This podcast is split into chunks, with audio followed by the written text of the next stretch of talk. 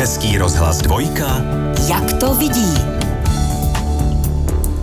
Přesně před stolety se narodil Jiří Šlitr. Pianista, skladatel, textář, herec, spoluzakladatel divadla Semafor, také malíř. Jakou stopu, pane Hlaváči, po sobě zanechal tento všestranný umělec? No, už to, že připomínáme z té výročí narození, tak je evidentní, že velkou stopu. Eh, já jsem eh, neměl to štěstí, abych jej viděl naživo v semaforu. Přišel jsem v tom roce 69 do Prahy studovat, to bylo v říjnu, no a on v prosinci téhož roku tragicky zemřel. Takže to mě nebylo naděleno, tu možnost jsem neměl, ale o to víc jsem se zajímal, léta jsem byl ve velmi přátelském stavu s Ferdinandem Havlíkem, který samozřejmě s panem Šlitrem spolupracoval velmi úzce. Takže teď budu dávat dohromady to, co o něm vím.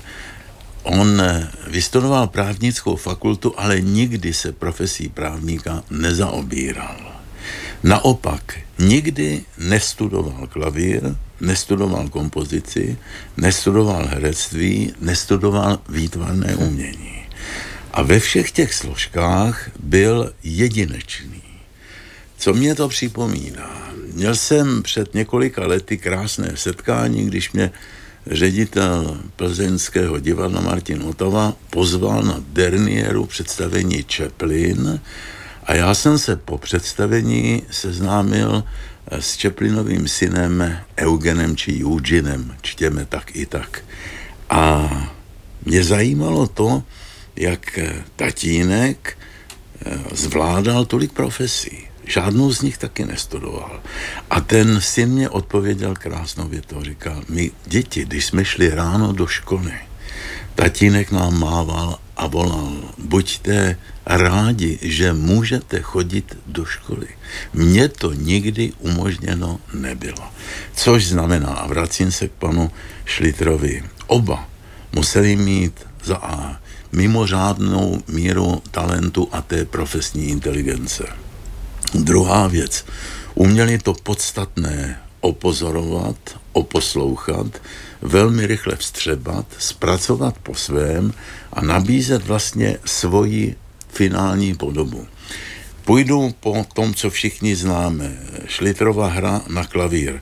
On to byl geniální mix trošku hon, honky-tonk piana, trošku ragtimeu z hlediska basů levé ruky a swingového piana Tedio Wilsona. Jenže v součtu to byl báječný Jiří Šlitr. Jeho práce kompoziční. No, mimořádná míra melodické invence. To je moment, který s tím se musí člověk narodit. Dál on uměl pracovat v rámci zadání, tedy s texty, takže neporušil textovou poetiku. Vemte si to obrovské žánrové rozlišení, kde na jednu stranu bude včera neděle byla a na straně druhé bude árie měsíce, včetně recitativu. Na jedné straně bude purpura a na straně druhé bude babeta. Eh, dočetl jsem si, že za svůj život s Jiřím Suchým, Pavlem Koptou a s částí Miroslavem Horníčkem napsal víc jak 330 skladeb. Z čehož si troufám tvrdit minimálně 30, a to je 10%, se zapsalo jako ty evergreeny a trvalky jednou provždy. Takže Suchý se uměl orientovat ve smyslu hudební spolupráce, dodal texty, Šlitr uměl pracovat se svojí vlastní hudební představou a řekl bych, on byl ten, který uměl navázat na někdejší odkaz Jaroslava Ješka. Šlitrovi bylo dáno 45 let života, Ješkovi 630. To je spíš ukázka toho, co lze i v tomto čase zvládnout. Jiří Šlitr také hrál ve dvacítce divadelních her, v několika celovečerních a televizních filmech, také ilustroval přes 20 knih. Eh, pana Šlitra. Včetně knih pro děti. Ano. Eh, umělce, který, jak už tady zaznělo, s Jiřím Suchým založil v roce 1959 slavný semafor.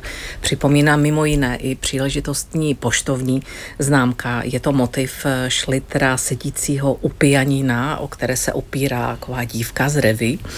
Ta známka vznikla podle návrhu pana Suchého. Co vy si, pane Hlaváči, vybavíte spontánně, jak si opticky, když se řekne Jiří Šlitr? No, byla tam ta míra jeho e, fyziognomie, ta tvář byla někdy pokrová, moc jako neprozrazovala míru jeho citového rozpoložení, ale zase, jak jsem se dozvěděl vlastně tu polohu hereckého vyjádření, pro něj našel režisér Jan Roháč ale Schlitter, kdyby to neměl v sobě, tak s žádnou představou prostě pracovat nemohl. Ale ještě jedna perlička.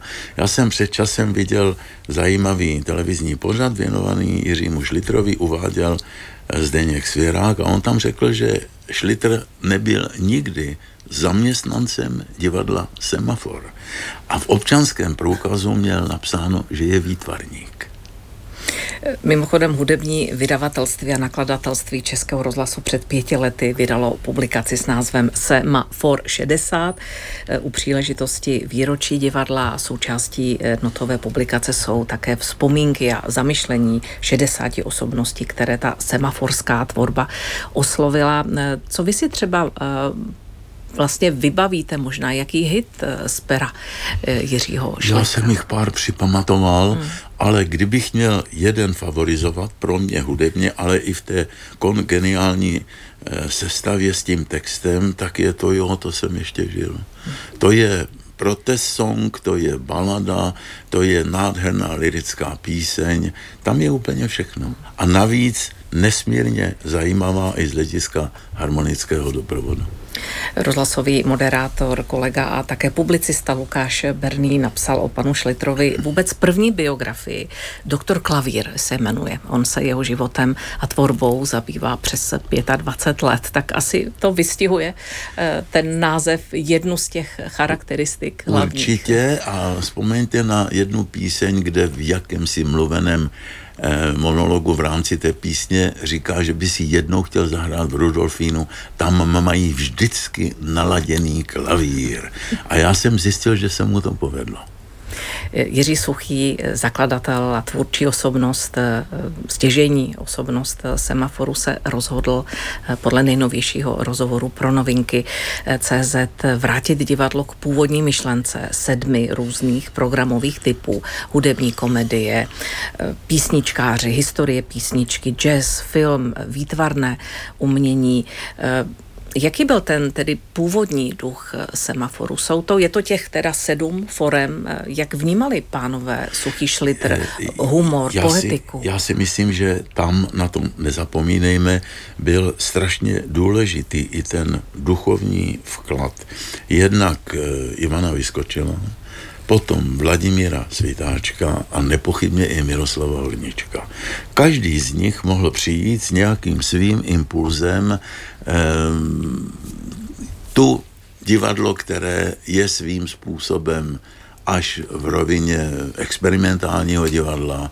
Eh, tu rovina, kdy jsou to ty malé sekvence, nechci použít slov skeče, malé sekvence, které jsou ale geniálně seřazeny tak, že vytváří divadelní celek. Je tam toho víc. Určitě eh, Horníček byl ten, který znovu oživil tu někdejší představu osvobozeného divadla ve smyslu Forbím. Takže i ty rozmluvy s diváky přímo eh, z jeviště, to už tady bylo, jenže eh, semafor s tím začal pracovat jinak. Hmm. Vidíte tu aktuálnost těch textů, skladeb právě z této éry v současnosti? Ty, jestliže ty písně dneska hrají mladí lidé s kytarou u ohně, no tak hrají je to, je, jo? Hrají je. Tak je to potvrzení, že ta tvorba je prostě aktuální a je živá. Konstatuje Jiří Hlaváč. Jak to vidí? Host Zity Senkové na dvojce. Jak to vidí, hovořím eh, s profesorem, pedagogem a klarinetistou Jiřím Hlaváčem. Když jsme u hudby, u textu, u té poetiky, tak nejvýznamnější osobností roku 2023 se podle magazínu Time stala americká zpěvačka, textařka Taylor Swift. Už po čtvrté získala hudební cenu Grammy. No a protože tato momentálně nejúspěšnější hudebnice planety v pop music inspiruje mnoho lidí, tak vlastně texty jejich písní se dostaly do učebních osnov a e, vlastně zkoumají je studenti i prestižních univerzit e, na takových těch literárně vědných seminářech studenti anglistiky na Harvardu, Stanfordu, New York University nebo také třeba v Belgii, ve Francii, ve Švýcarsku. Co říkáte této myšlence? Eh, I když jsem eh, s Martinem Hilským ve výborném přátelském vztahu, nečtu Shakespearea v originálně. Originále. Bohužel ani texty Taylor Swift si nepřečtu v originále. Tak, abych porozuměl duchu, poetiky a tak dále. Ale vzpomeňme, že Bob Dylan dostal Nobelovu cenu za básně, za poezii. Jinými slovy, i v tom byla velká část jeho písňových textů, protože to jsou v podstatě zpívané básně. Já si myslím, že tady se může pokračovat a určitě mm, Taylor Swift nabízí něco, co je eh, původní, co je neotřelé, co vzbudilo velkou pozornost. Eh, půjdu v tom zamýšlení trošku dál. Já jsem se seznámil a byl jsem ve velmi dobrém přátelském vztahu s několika textaři. Byl to Pavel Vrba, byl to Vladimír Poštulka, byl to Vabidaněk, byl to Petr Rada. A mě zajímalo, jaký je projev textařů, básníků v tom běžném civilním životě. Už jsem tady jednou vzpomínal, že jsem párkrát seděl jako student u vína s Janem Skácelem, ale on mlčel, on toho moc věru neřekl. Pánové, které jsem zmínil, mluvili. A podotýkám, že mluvili tak, jak jsem znal jejich práci potom s písňovým textem. Měli velkou slovní zásobu, měli samozřejmě schopnost vyjádřit myšlenku, používali správné pády, což se moc nedodržuje. Jinými slovy, mateřštinu ctili a respektovali tak, že pro ně to byl zdroj jejich umělecké činnosti, jejich vyjádření. A vracím se k tomu Dylanovi a k paní Taylor Swift. Jistě, že když jsme zmínili ten odkaz Jiřího Šlitra v hlediska, hlediska originality v hudbě, tak i tito textaři, které já jsem připamatoval, včetně pana Dylena, jsou autory textů, které se dostaly už do našeho běžného uvažování. Eh, Pavel Vrba má v jedné písni Olympiku mimo jiné skončili jsme jasná zpráva. A jasná zpráva se stalo sloganem. To je něco, co se použije v okamžiku, když už není nad čím diskutovat. To je jasná zpráva.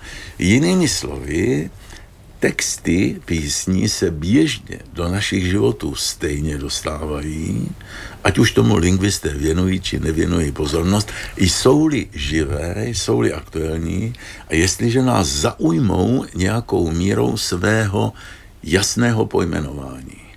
A to je, myslím, to, co budou hledat ti mladí ve Stanfordu a, a v Oxfordu, protože jazyk se vyvíjí a velmi často právě písňová tvorba, která reaguje i na dobové situace, na dobovou estetiku, tak ty písňové texty jsou živé. Oni neustále přicházejí s novými, novými podněty, novými impulzy a novým vyjádřením. To má svoji logiku. Já Přijde s tím mi... plně souhlasím promiňte, přijde mi to vlastně jako taková vzájemná eh, inspirace nebo interakce, Nepochybně. protože ty texty odrážejí nebo reagují na to, co se děje a tak. zase společnost přejímá. Známe jsou třeba i hlášky z filmů. Určitě, určitě. A vemte i to, že textař to, čeho se zásadně bojí, je kliše. Nechce používat to, co se používá běžně v, v každodenním eh, situaci, v každodenním vyjádření. Prostě pryč s nějakým kliše. Takže ano, tom, tam je, myslím si, velký moment.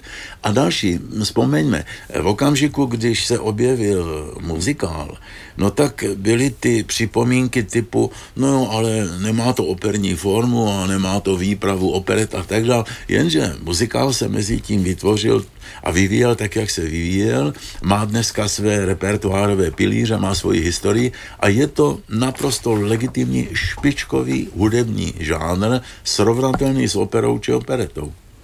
Když mluvíme mimo jiné také o vlivu, eh, tak eh, Pane Hlaváči, jak na nás může působit eh, setkání s naším vzorem? Budu konkrétní. Před měsícem dojal vyprodanou pražskou arénu slavný italský tenorista Andrea Bocelli a ještě před koncertem na generálce si našel čas na posluchače konzervatoře Jana Dejla. Byli mezi nimi i studenti s vadou zraku nevědomí. Jedna ze studentek Bocelli mu zaspívala árii z Rusalky, eh, celou akci vymyslela, dva roky na ní pracovala, dotáhl do zdárného konce Jiří Dohnal, dlouholetý hudební redaktor Českého rozhlasu, nyní radní. A tak jaký vliv může mít právě takovéto setkání? Víme, známe mnoho případů, jak umělci třeba, kdybychom zůstali v této sféře, měli pak další vliv na to směřování. Já jsem to poznal na vlastní kůži, už jsem to párkrát zmínil, bylo mě 14 let a kdybych se tehdy nepotkal naživo s Karlem Krautgartenem, tak jsem v životě na klarinet tam na saxofon nehrál. To byl tak silný impuls a tak jasné pojmenování toho, co chci. Vrátím se ale k tomu setkání s panem Bočelem. Hmm, to prostředí konzervatoře Jana Dejla, Poznal jsem, já jsem tam dvakrát nebo třikrát byl předsedou jejich maturitní komise. Měl by to prožít každý. Setkání s mladými lidmi, z nich někteří jsou nevidomí od narození, někteří postupně ztráceli zrak, to je vždycky silný příběh. Oni působí sami dojmem, že jsou s tím srozumění, že s tím umí nakládat, že hudba je pro ně svým způsobem východiskem, řešením. Já jsem tam třeba slyšel zpívat, skvěle zpívat, mladého hocha, který u té maturitní zkoušky zpíval dvě nějaké árie eh, z muzikálu, zpíval skvěle, jenže eh, kvůli zrakové vadě na pódium naživo nikdy být nemůže a zůstává ta rovina, že něco možná natočí a tak dále. Eh, myslím si, že setkání s panem Bočelím, který se ste, stejným postihem, který zvládl ty nástrahy uměleckého života a stal se skutečně respektovanou osobností v celosvětovém měřítku, to je určitě silný impuls. Dál pan Bočeli je člověk eh, velmi laskavý, který jim určitě řekl i řadu svých poznatků, jak řešil řadu momentů ve svém životě. To je nejen k nezaplacení takové setkání, ale já myslím, že oni na to nikdy nezapomenou a jak vědomně, tak podvědomně se budou k tomu, že se s ním potkali, stejně celý život vracet. Eh, vzpomeňme, ale i to, už ten příběh tady byl taky Ray Charles.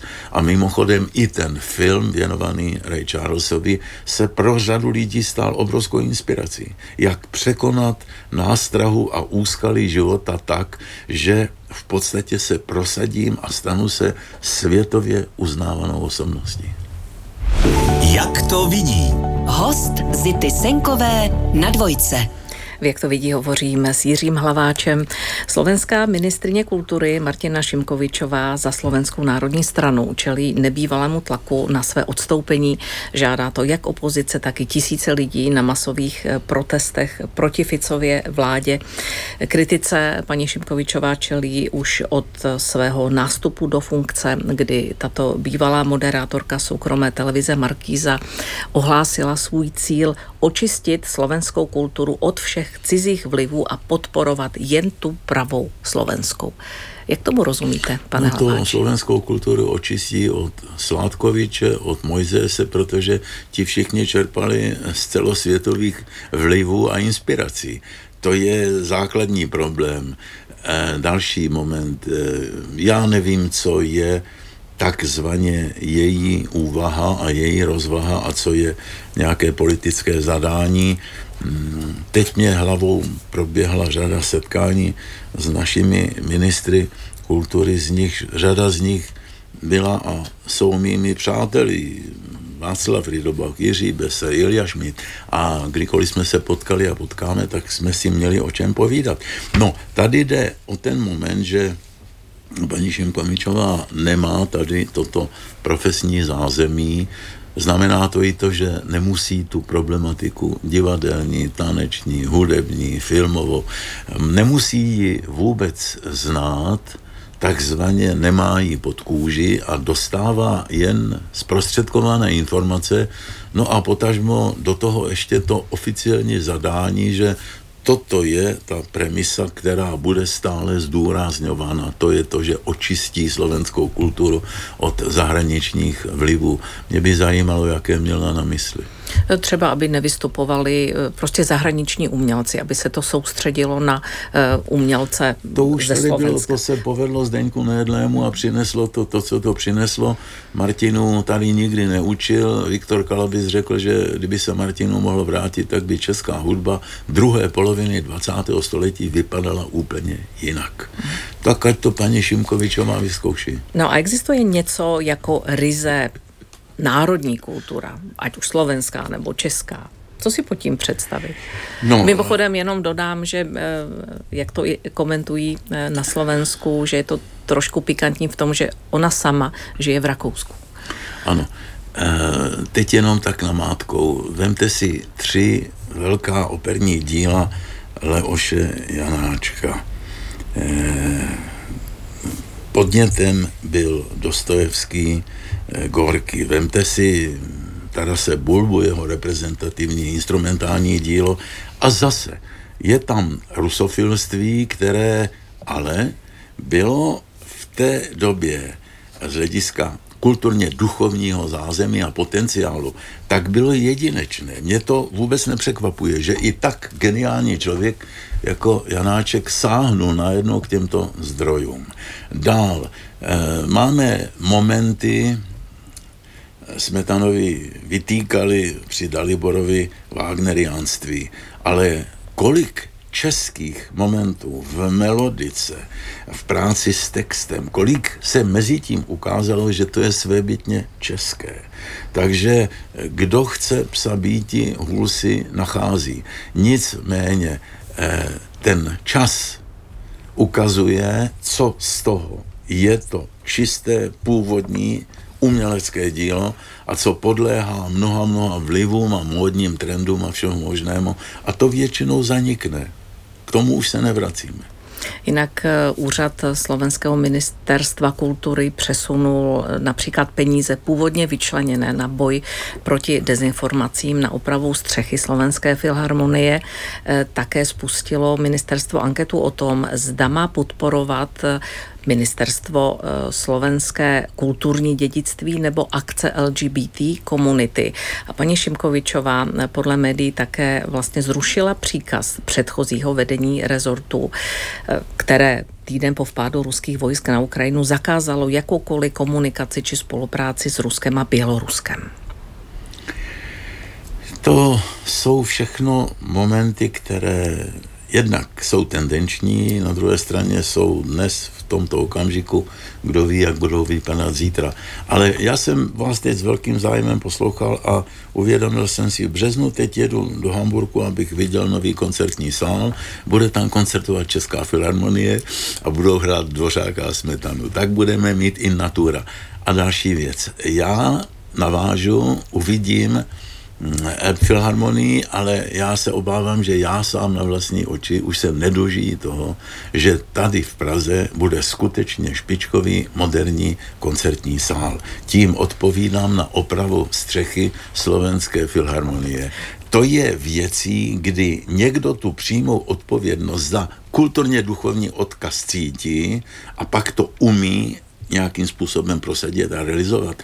A někdo slíbí, jeden z mých přátel, zmínil jsem ex-ministra Václava Rydlobocha, ten mě učil celý život větu, slibem nezarmoutíš. Tak tito lidé tento princip používají celý život. Slibem nezarmoutíš. Říká Jiří Hlaváč, profesor, klarinetista a pedagog. Já vám děkuji za vaše postřehy a přeji vše dobré. Naslyšenou. Naschledanou. Příjemný poslech další poradu přeje Zita Senková.